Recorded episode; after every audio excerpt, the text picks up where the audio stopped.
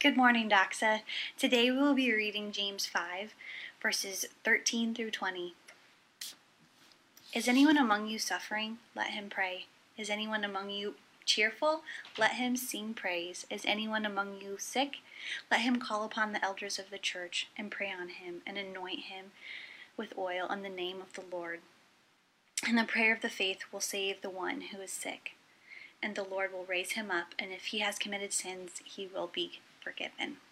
Therefore, confess your sins to one another and pray for one another, that you may be healed.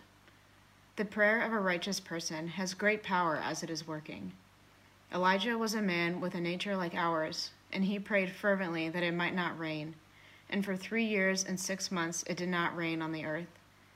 Then he prayed again, and heaven gave rain, and the earth bore its fruit. My brothers, if anyone among you wanders from the truth, and someone brings him back, let him know that whoever brings, us, brings back a sinner from his wandering will save his soul from death and will cover a multitude of sins. All right. Well, good morning, everyone. My name is Ronnie. I am one of the pastors here at Doxa. I lead our college ministry, the Salt Company, which is starting up here in a couple weeks. College students, is there anybody here to make a noise? There's a couple of us.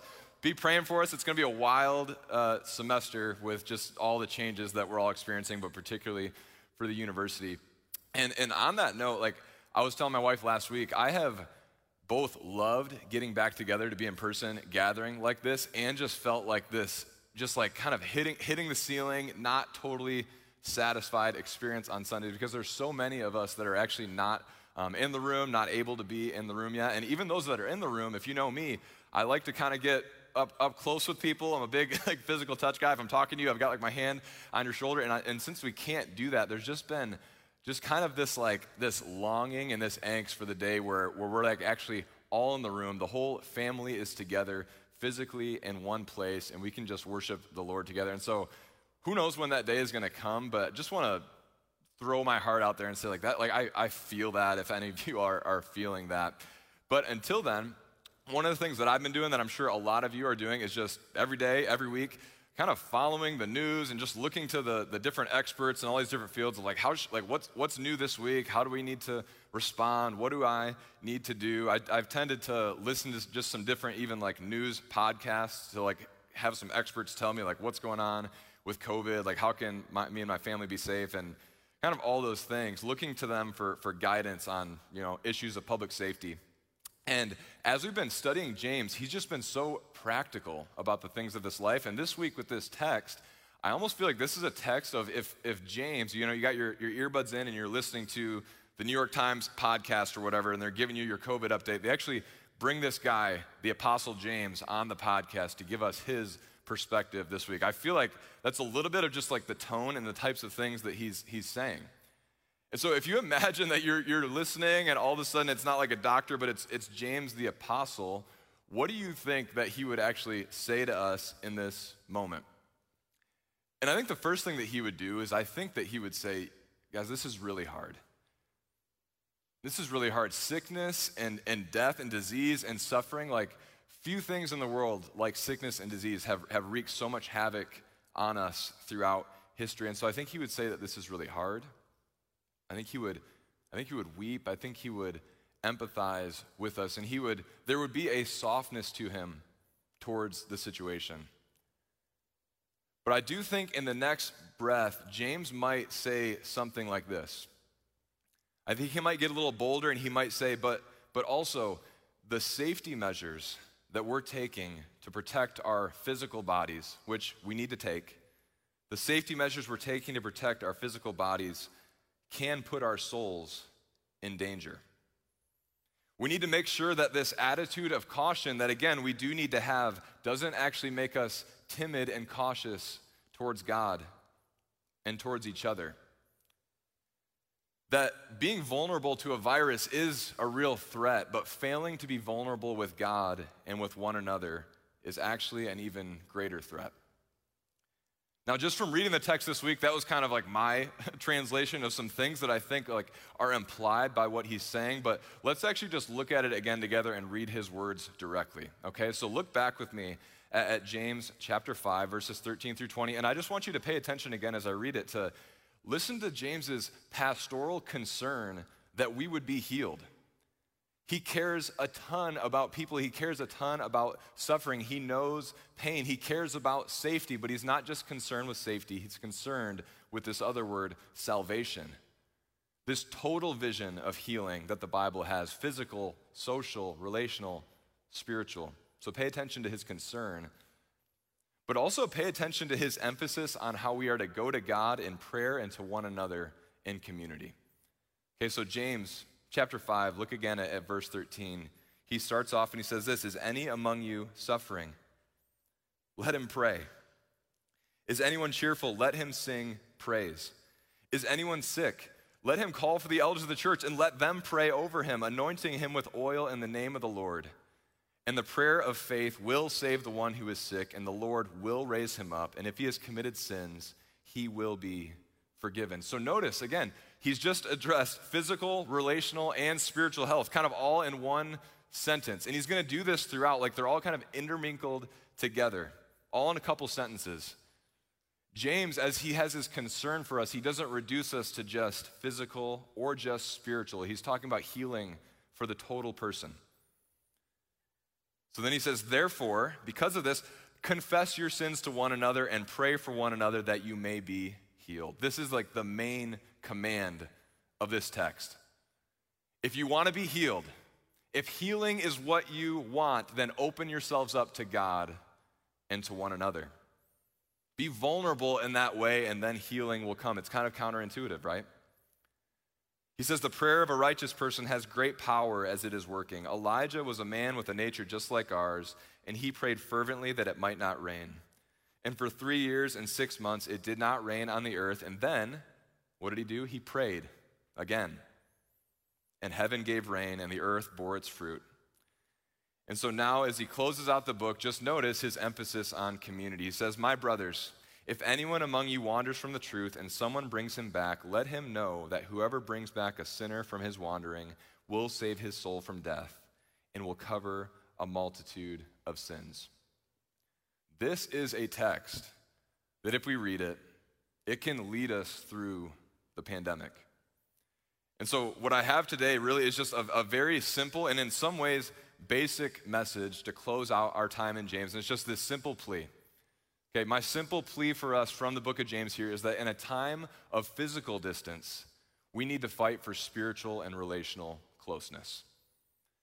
Okay, in a time where physical distance is necessary, we need to fight maybe harder than ever for spiritual and relational closeness. If we really want to be safe, we need to draw near to God, as James says, and we need to draw near to each other. And, and I know, again, that this, this is kind of Christianity 101 in some ways, right? Like be close to God and be close to people. But as I've studied this text this week, I've realized more and more just how much more of God there is, how much more of his character there is to be known, how much more of him there is to be experienced, and how much more of one another we're leaving on the table if we fail to approach each other with boldness, like James is talking about. So let's start with just this first part. We must draw near to God. We must draw near to God. Question for you How close to God are you right now? Sometimes it's hard to like answer that question. So I even just want to give you a little space to think about it. Like, how close would you say you are to God right now? Verse 13, he says, Is any among you suffering?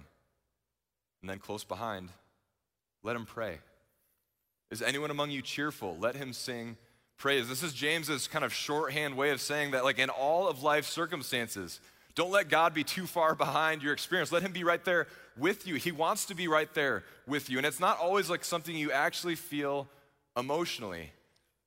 But if you've been walking with Jesus for any length of time, you, you kind of know how to answer this question of like, how, how close do you feel to God? How present is He with you in your suffering? Again, not how lack, like much pain has He taken away, but how present do you feel him in your suffering? And on the flip side, how aware of him are you in your rejoicing if you're kind of experiencing blessing and, and gifts coming your way from God?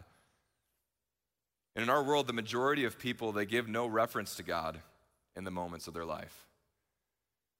And I know for me in this pandemic, I've actually kind of just experienced the full range. I've experienced times where I've felt more focused and attentive on God because of the, the slowness of these times, but I've also felt more distracted and distant. But wherever you are at today, I have good news and bad news for you from this text. Okay, and, and the good news is no matter how you're feeling, no matter where you're at, no matter if you walked in here and you don't even know God today or you're listening online, God is inviting you to draw near to him. That is the good news. That's what he wants. No matter what you feel, this is this text is totally an invitation from God and from James. But the bad news is God wants to get so close to you that it actually might make you feel a little bit uncomfortable. That's the bad news. Now, again, if any of you know me, this is kind of like me. Like I, I want to I wanna get close to you, and it might make you feel a little uncomfortable about how, how close I might talk to you or how I might put my hand on your shoulder. And in the same way, the way that James just talks about God in this text, the way that he continually keeps saying, no matter what you're going through, pray. God wants you to draw near to him. He's inviting us all to draw near to him. So again, verse 14. Is anyone sick? That's physical sickness. Let him call for the elders of the church. This is like relational component to physical healing, getting people around us. And let them pray over him. So now there's a spiritual component to physical healing. Anointing him with oil in the name of the Lord. And so again, he's kind of mingling them all together. So now we see this oil, this actual physical substance, common grace from God being used to physically heal someone, just like medicine today, right? And the prayer of faith will save the one who is sick, and the Lord will raise him up. So now we see a dimension of spiritual healing. If he has committed sins, he will be forgiven. And so, as I read this, as I hear God's invitation to draw near to him, I love James's kind of holistic view on health the physical, the relational, the spiritual. And I love his call to pray for healing. I love it. But the thing that I get a little uncomfortable with is just how certain he is about it. The language that he uses about healing here in verse 15, it, it sounds almost like he's guaranteeing to us that if we just pray, or if we just pray with enough faith, that we will be healed. Did you see that in verse 15? It says, And the prayer of faith will save the one who is sick, and the Lord will raise him up. So that's just a question we have to ask. And that's, that's like the God drawing me in and ma- making me feel uncomfortable. Is he saying that God will always answer our prayers for physical healing if we have enough faith? And just to relieve that tension really quick, the answer is no, okay? The answer from the Bible is no. And we actually see throughout Scripture and our own experience, time and time again, people of great faith that pray to God for things like physical healing and it doesn't happen. I mean, I think one of the most obvious and, and, notable ones is Jesus himself. No one was closer to God than Jesus, but in the Garden of Gethsemane, before he went to the cross, experiencing deep physical, emotional, spiritual torment, literally sweating out drops of blood, knowing what he's about to do to go to the cross, he prays, Father, if there's another way that this can happen, would you make this cup pass from me?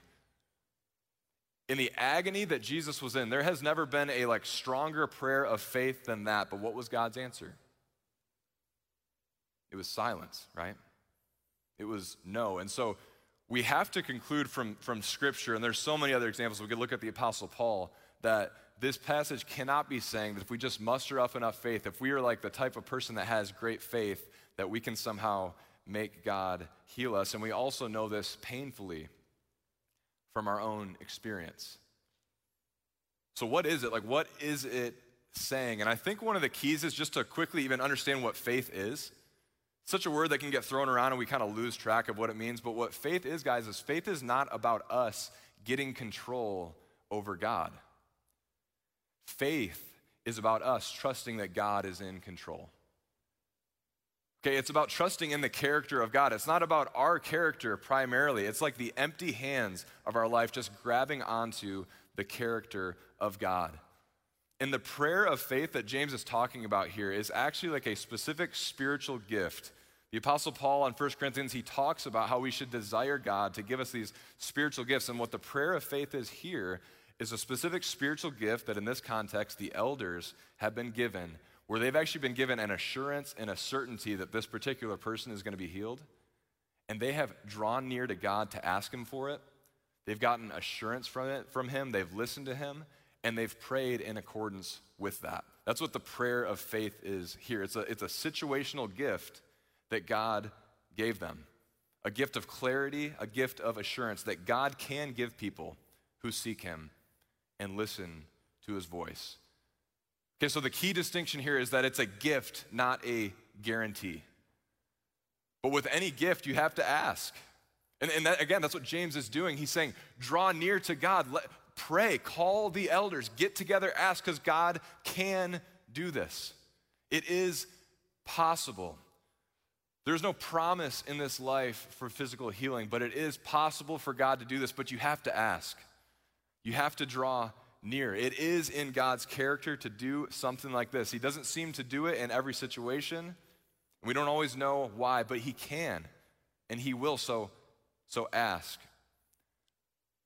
But now, again, this seems uncomfortable to me. It feels, I wrote on here, impossible to me, and I'm the pastor, right? Like this, this is what it feels like. I even read the passage, and for me, like I'm one of the elders here, and I'm like, somebody could text me this week and say, hey, you just talked about this verse. Come here and, and pray for me. And my, my actual feeling is, oh crap, what if I, what if I like can't do it? What if I can't pull it off? What if I'm not the, what if I don't have enough faith? It makes me feel uncomfortable, this thing that James is inviting me to do.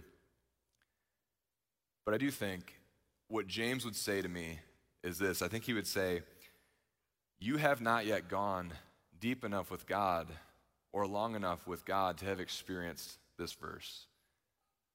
It is possible, you just haven't sought it. Again, I'm not guaranteeing you anything, but I'm saying this is a gift. This prayer of faith that you can seek God for. It's possible.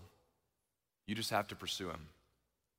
Again, not a guarantee, but a gift. And so for me, as I was studying, a text that kind of felt a little bit like a brick wall of just like, there it is, verse 15. Can we just skip over it? Has actually turned into more of an open door for me.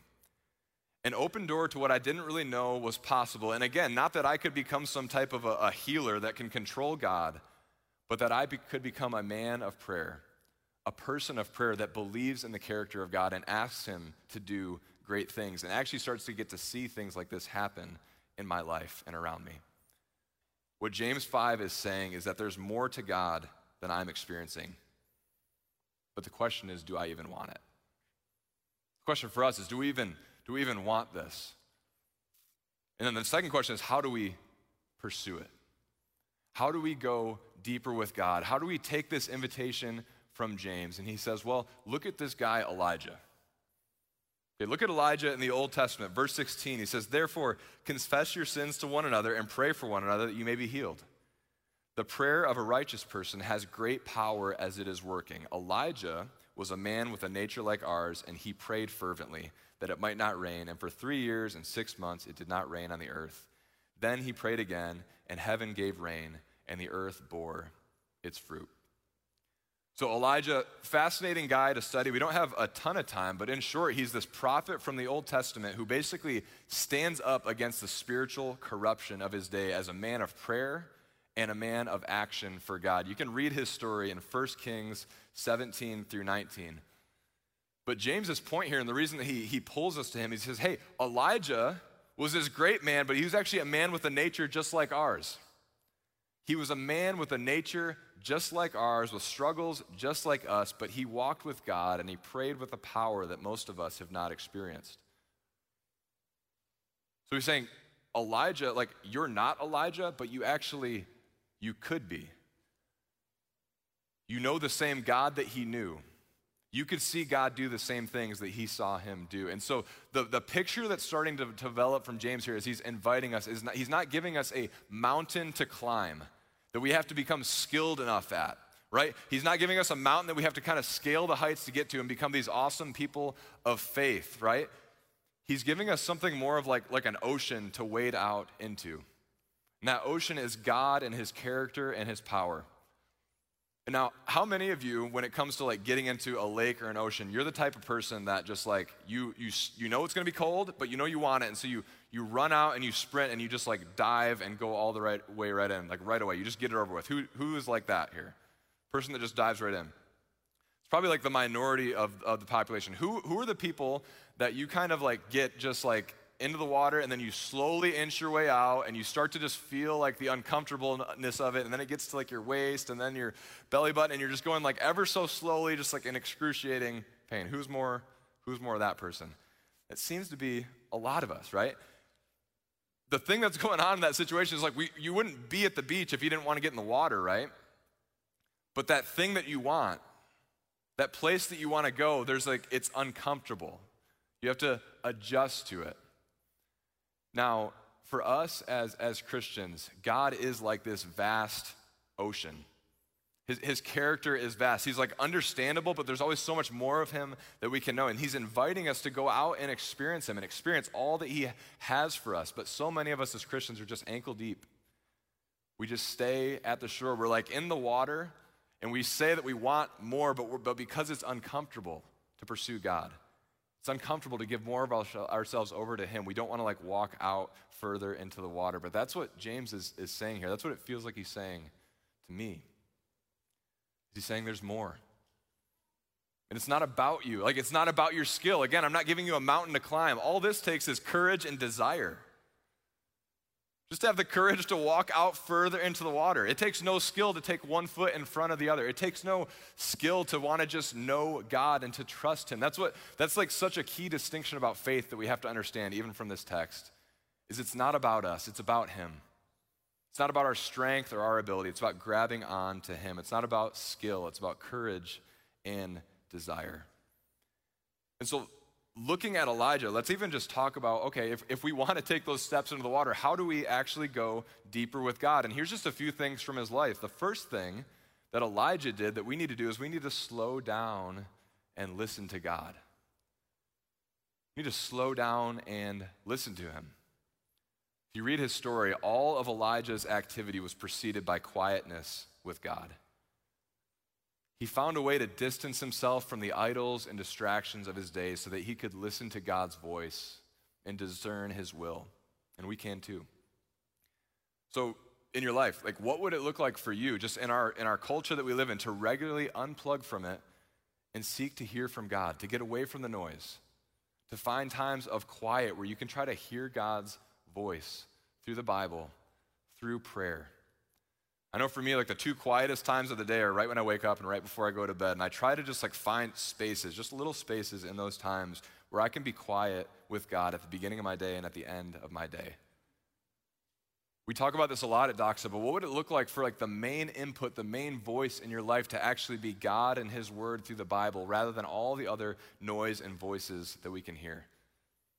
If you want to go deep with God, you've got to slow down and actually listen to Him. Again, read Elijah's story. It's crazy. He's just constantly hearing from God wherever he goes. God is just talking to him. The second thing is we need to give up control to him. Slow down and listen to him, but then also give up control to God. Elijah, he stood against the status quo of his day and he aligned himself with God's purposes. And James, he points out this whole thing where Elijah prays for it to not rain for three years. And the crazy thing when you read it is that that was not like Elijah's idea. Again, as, as this powerful man of prayer, it's not as if Elijah was like, I just don't want it to rain for three years, and because I have so much faith, I'm going to make God do that for me. No.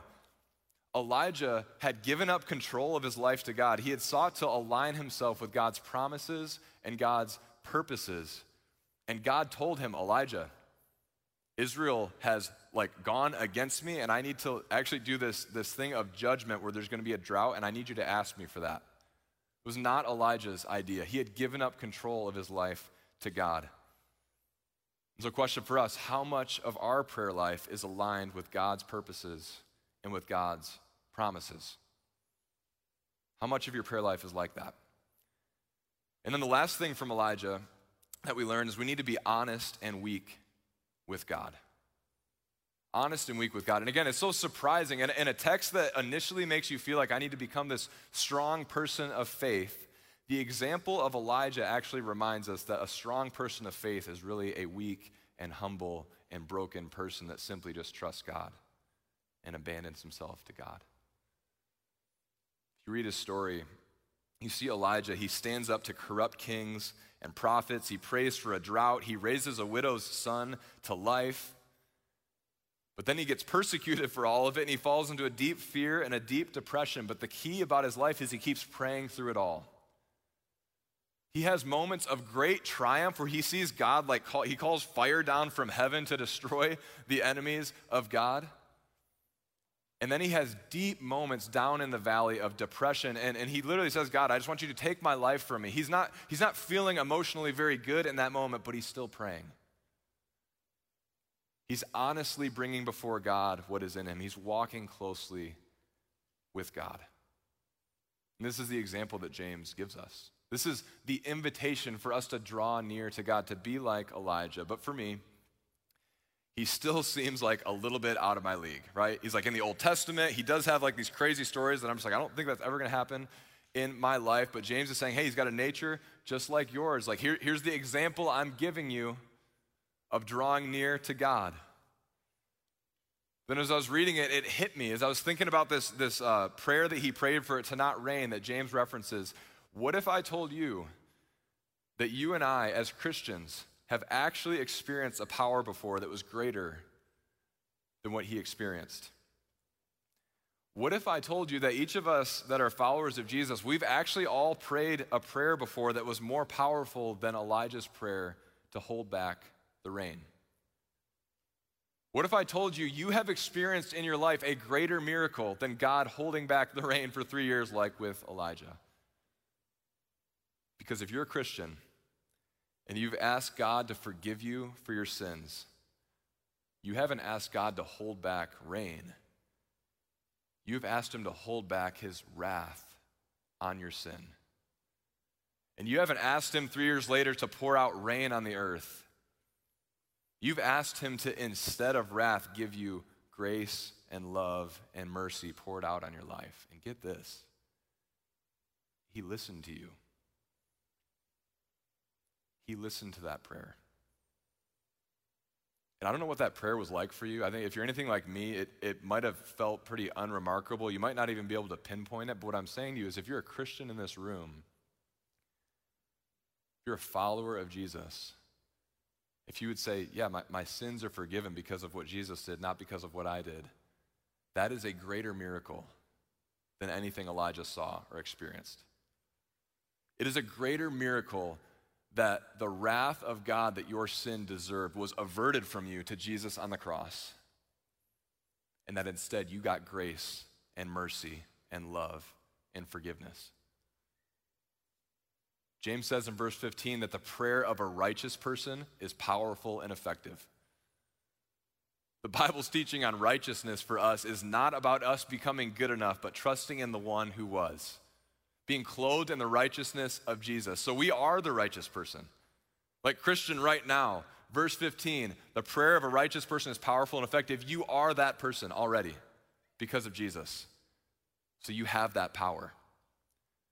And so, from one perspective, verse 15 actually is a guarantee for Christians because Jesus rose from the dead. Look at it. The prayer of faith will save the one who is sick, and the Lord will raise him up.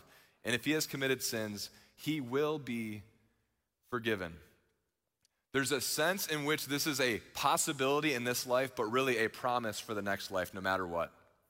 It is a guarantee. So you might be sick right now physically. You might know somebody who's sick right now physically. And the truth from the Bible, the truth from this text is that God can heal that person physically. And in a lot of cases, He will if we will ask Him. But even if He doesn't, in the next life, they will be raised up just like Jesus was rose from the dead. That is a, that is a promise. Total healing, mind, body, soul, spirit, is coming for all people that put their trust in Jesus. Every night when I put my, my three year old Jackson to bed, um, there's, a, there's just like a, a group of like question and answer. It's called like a catechism that I've been just slowly working him through. We're like three questions out of 50 in, and we sing songs about it. And the, the first one and really, my, my favorite one is the question says this What is our only hope in life and death? What, what is it? Like, what is our only hope in life and death? So I talked to my, my three year old Jack about that. When I ask him the question before bed, and he responds back to me, he says, That we are not our own, but we belong to God. The full answer, not the kids' version, is we belong body and soul to God. Our only hope in this life is not that we're in control, not that we are these strong people of faith, not that we are these righteous people in like the climbing the mountain sense. Our only hope is not us. Our only hope is actually that we are not our own, that we're not in charge of our own life, that we're not in charge of our own health, that we're not in charge of our own destiny, but that we belong to God. Our only hope is that our Father in heaven has adopted us, that Jesus has bought us with his blood, that we belong to him, that he holds our life in his hands. And that's power. That's the power that James is talking about in this passage. That's the power that Elijah had. Not, not the power of his own awesomeness, but the power of his, his honesty and his vulnerability to put his life in the hands of God. So, Doxa, now is the time to be cautious in like certain ways physically with social distancing and, and masks and all this stuff.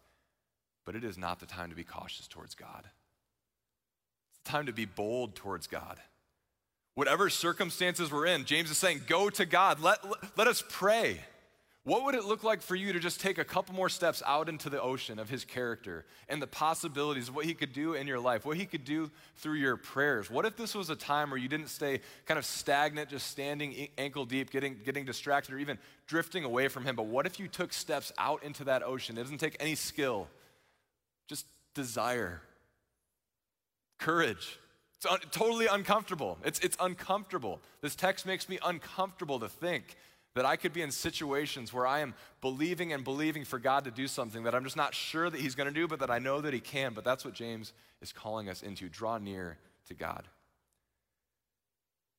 And then, right below drawing near to God, he says, draw near to each other. There's an urgency for drawing near to each other. And so, this one is, is, is shorter because it's mostly about prayer, but I just want to pause and like pull out of the whirlwind of life right now a little bit and, and give you some space for some reflection from this text. Because how would you describe your relationships with people right now? And, and with Christians, with, within the church? And maybe you're here and you don't know anybody yet. How would you describe the depth of your relationships? Because one thing that's true from the Bible is that we are meant to bear one another's burdens. One of the just the realities of being the church is that we, we carry the load for each other. And so my question for you is who's bearing your burdens right now in this season and whose burdens are you carrying? Verse 14 says, Is anyone sick? Let him call for the elders of the church and let them pray over him, anointing him with oil in the name of the Lord. The physical sickness of this person attracted the community around them. And again, I know we got to find ways to do that responsibly and safely, but we just cannot let people in our family suffer in this situation. They can't struggle alone. It takes creativity, technology, the outdoors, all these different things, but more than anything, I just think it takes intentionality. We know this, right? Like love just finds a way. It finds a way. So maybe there's a key relationship in your life that just in this moment before God, you need to recommit yourself to. Somebody's got a burden that you can help carry, and you're going to have to find ways to do it creatively, but can you do it intentionally?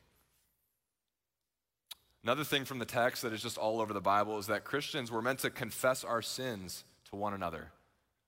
And so, who are you doing that with?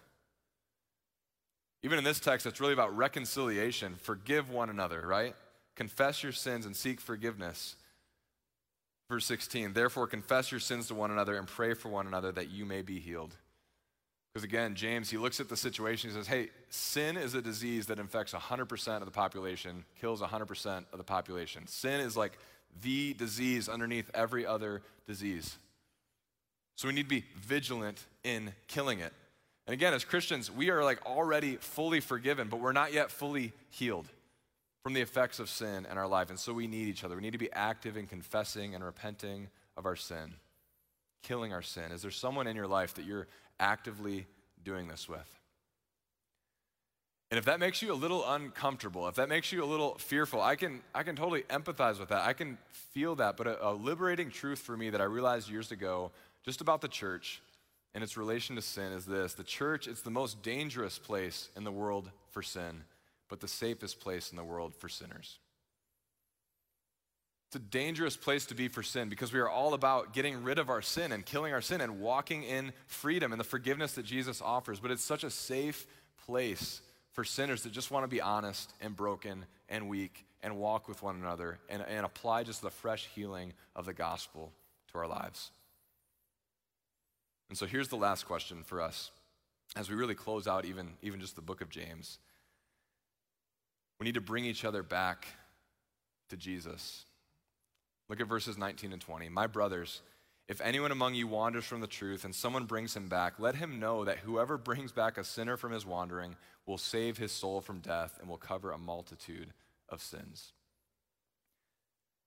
As I thought about it this week, I do think I think this is like the story of just a lot of people right now, right? A lot of us.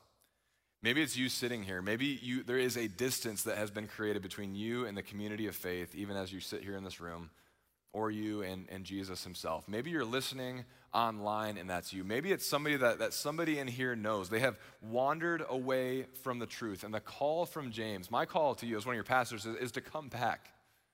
We, we, want, we want you back. If you're, if you're listening, if you're in this room and you feel like you've, you've strayed too far, you've messed up your life too much with sin, just kind of during these crazy times we've been walking through, the call from this text is come back. The invitation from God is come back. The invitation from people is come back to Jesus and to his church. Because as one of your pastors, I am concerned about physical safety in this time, but I'm more concerned about salvation and the healing of our souls and our community. And it really might be dangerous for you to be near people physically still in, in some instances, but it is more dangerous to grow distant spiritually and relationally. We need God and we need each other. This is, this is what James is saying. And so as we exit this book and we go on to the next, you know, these next couple months, our mindset could be to just kind of survive and hope things go back to normal. But, but if we do that, we may find ourselves slowly being pulled away from God and drifting away from one another. The physical distance of COVID that it, it kind of just creates could become a spiritual and a relational distance. And that actually will make us sicker as, as like whole people. Or we could fight for closeness. We could fight for closeness, and this could actually bring us together closer than ever before. We could actually become healthier as total people because of this. And why, why not shoot for that outcome?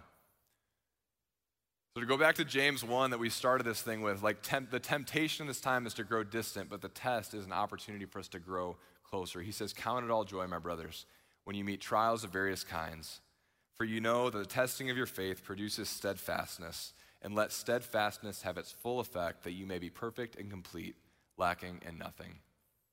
So, why don't you join me in, in praying that the year 2020, this crazy year that we've been walking through together, could actually turn out to be the year that, that this Doxa Church family learns how to truly be a family together, how to be the family of God.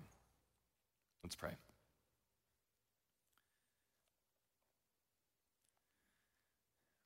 Father, we, we look at this uh, text of Scripture from James and we thank you for wanting to be near to us.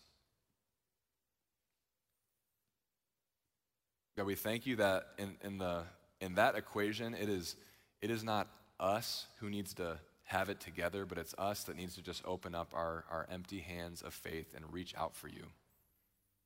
Lord, that you're the strong one. It's our job to be weak and vulnerable and to reach out and to receive. So we want to do that this morning, even as we, we take communion in a moment. Lord, our hands are open, our lives are open. Move us towards you and move us towards each other. God, we want healing. It's in Jesus' name that we pray. Amen.